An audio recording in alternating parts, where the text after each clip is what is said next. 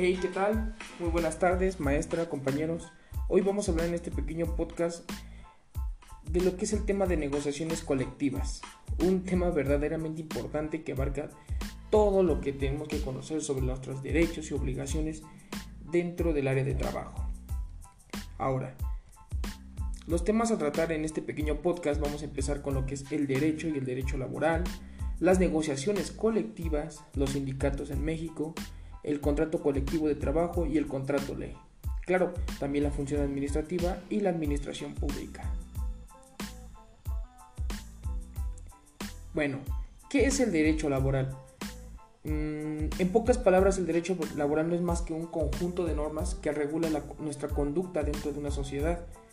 Pero entonces, si esto es el derecho, ¿qué podría decirse que es el derecho laboral? Pues es la rama del derecho formada por este mismo conjunto de normas jurídicas pero que regula la relación entre el trabajador y el empleado. Esto según el artículo 123 de la Constitución Política de los Estados Unidos Mexicanos. Ahora, ¿qué, nos, qué podemos entender acerca de este derecho laboral? Mm, es claro que estos derechos nos protegen ante algún conflicto de intereses o hasta algún conflicto con nuestro mismo patrón. En caso de despidos, en caso de que no se nos esté dando el sueldo correspondiente a nuestro trabajo. Este clase de derechos son los que nos van a defender en estas situaciones. Ahora, vamos a ver un poco qué son estas negociaciones colectivas.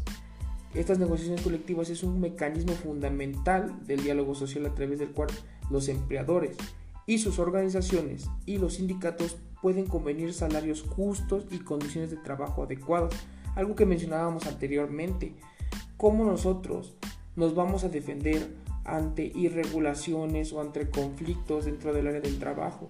Bueno, esta negociación colectiva nos va a ayudar a esto, a mantener una buena relación laboral. Ahora, ¿qué partes eh, están en esta negociación colectiva? Bueno, puede ser uno o más empleadores o una o más organizaciones de empleadores así como una o más organizaciones de trabajadores. Ahora, un dato importante aquí, no sé si sabías que mejorar los, que esta negociación colectiva mejora los salarios, puede mejorar el acceso al seguro social e incluso mejora la igualdad de género. Son beneficios muy buenos, ciertamente. Pues claro, el principal objetivo de la negociación colectiva es establecer un convenio colectivo en el que se regulen las condiciones de empleo de un determinado grupo de trabajadores. Bien, eh, tomando un poco en cuenta lo que es esta contratación, esta contratación colectiva, hay, ha habido antecedentes en el pasado. Por ejemplo, las primeras expresiones de la protesta obrera fueron inorgánicas fueron más que nada políticas que reivindicativas. Y en realidad pues estas se vieron en fronteras de países como Inglaterra, Francia, Alemania y Estados Unidos, Estados Unidos, perdón. Y luego se hicieron más generales e internacionales. En sí, las instituciones del derecho colectivo de trabajo nacieron antes de su reconocimiento y de su reglamentación legal. ¿Qué quiere decir esto? Que antes era más difícil que ciertas personas tuvieran eh, el acceso a un sindicato, lo que ahora tenemos. Estos sindicatos, eh, su única función es protegernos. Eh, básicamente es nuestra ayuda. Ellos nos muestran cuáles son nuestros derechos y nos defienden ante situaciones complicadas. Vamos a hablar un poco sobre este tema más a fondo, que son estos sindicatos en México eh, conforme al artículo 356, el sindicato es la asociación de trabajadores o patrones constituidas para el estudio, mejoramiento y defensa de sus respectivos intereses. Es decir, yo como trabajador, eh, ¿quién, ¿quién va a velar por mis intereses? Bueno, pues este sindicato. Los sindicatos son personas jurídicas o morales constituidas libremente por un grupo de trabajadores o un grupo de patrones cuya finalidad principal es la defensa de los intereses propios de trabajadores o patrones. Claro, aquí hay sindicatos de trabajadores y de patrones. Es un dato muy importante. Ahora, eh, ¿cuál es la finalidad, la, finalidad, principal de lo que habíamos mencionado de este sindicato? Es la, la defensa de los intereses propios de los trabajadores y los patrones. Asimismo, estos representan a sus miembros en la defensa de los derechos individuales que les correspondan. Claro, esto debe ser sin prejuicio del derecho de los trabajadores o no deben intervenir directamente, cesando entonces a petición del trabajador o la intervención del sindicato. Eh, hay un este, autor que se llama Néstor de Buen Lozano que define el término sindicalizado como la persona social libremente constituida por trabajadores o por patrones para la defensa de sus intereses de clase. Ok, bueno, eh, aquí un dato importante es que para el registro de sindicatos, federaciones y confederaciones, así como en la actualización de directivas sindicales, se deberán observar los principios de autonomía, equidad, democracia, legalidad y transparencia. Son aspectos muy importantes eh, el crear un sindicato no es solamente hacerlo por hacerlo, debe haber ciertas pautas y normas que se deben llevar a cabo para realizarlo.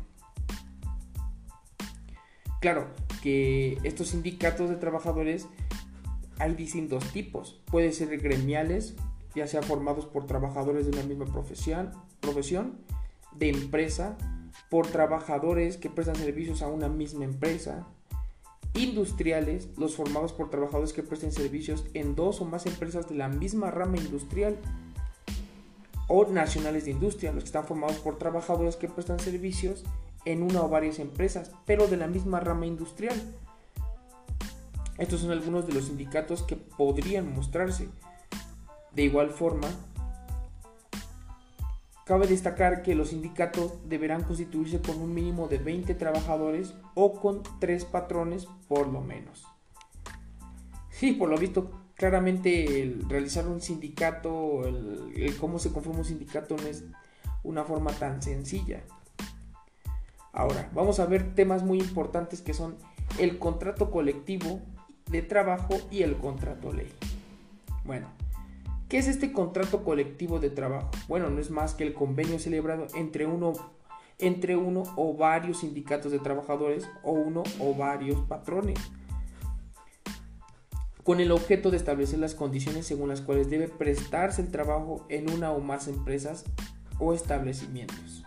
Claro, en este contrato colectivo de trabajo se muestran cuáles son nuestros derechos, pero asimismo cuáles son nuestras obligaciones algunos de los elementos que contiene este mismo contrato colectivo de trabajo son los nombres y domicilios de los contratantes, las empresas que abarca, la duración ya sea el tiempo determinado para una obra determinada, las jornadas laborales de trabajo, los días de descanso y vacaciones, claro, nuestra, nuestra prima vacacional, todos esos derechos a los que tenemos acceso desde el primer momento en el que firmamos este contrato colectivo de trabajo. Ahora, ¿qué es el contrato ley? El contrato ley es el convenio celebrado entre uno o varios sindicatos de trabajadores o varios, o varios patrones o uno o varios sindicatos de patrones con el objetivo de establecer las condiciones según las cuales debe presentarse el trabajo de una misma de una rama determinada de la industria. Ahora, se preguntarán, ¿Cuál es la diferencia entre el contrato colectivo de trabajo y el contrato ley? Bueno, este contrato colectivo de trabajo se da entre el empleado y el sindicato y el contrato ley se da entre los sindicatos de una misma rama. Sí, claro, esta ley viene desde los sindicatos de la... Pongamos un ejemplo. Este sindicato es de la rama industrial. Desde ahí viene una ley que ejerce sobre los demás sindicatos de esa misma rama. Eh, bueno, el contrato ley, como lo dice, deberá establecer las condiciones según las cuales debe prestarse el trabajo en una rama determinada de la industria, declarado obligatorio en varias entidades federativas.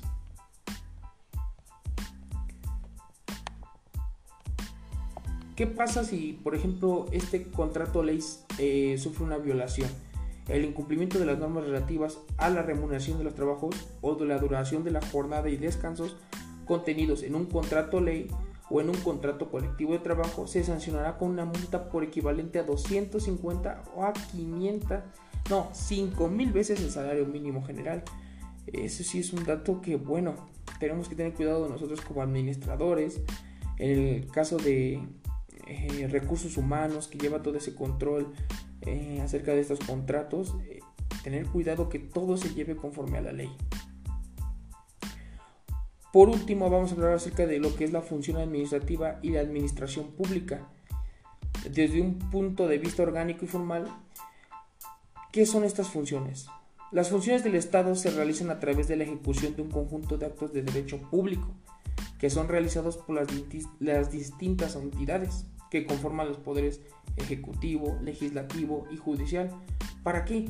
Bueno, pues para clasificar los actos del poder público de acuerdo con las funciones del Estado, que se han creado por distintas doctrinas de diversos criterios. Por ejemplo, estos criterios, ¿cuál podrían ser?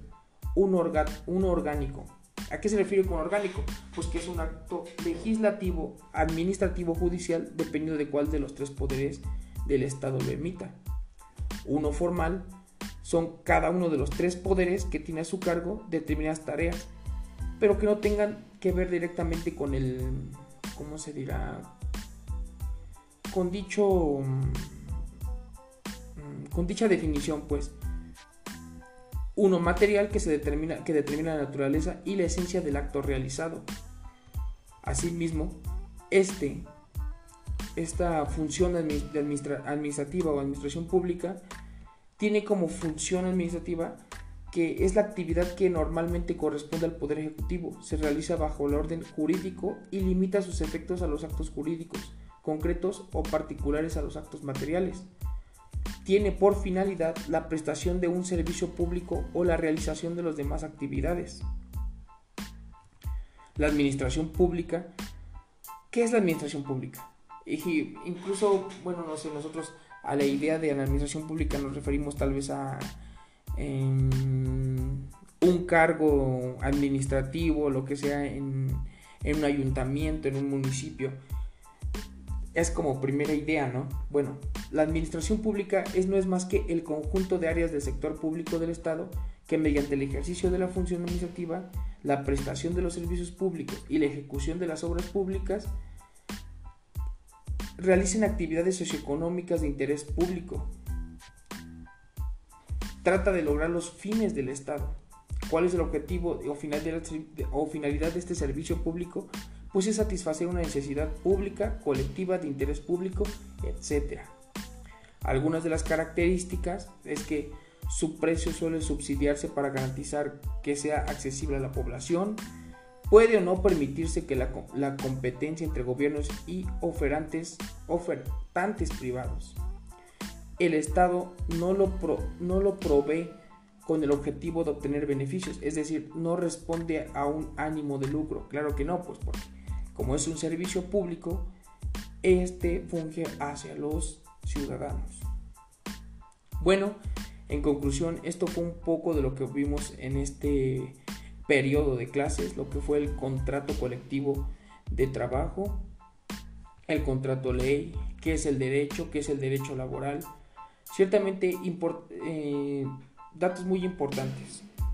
Eh, tan importante como es conocer cuál es la importancia de la revisión del contrato colectivo de trabajo, cuál es esa importancia de, revisar todos los datos, eh, situaciones que por ejemplo en algún conflicto nos ayudarán de cierta, de cierta manera. Perdón. Esto sería todo. Muchas gracias.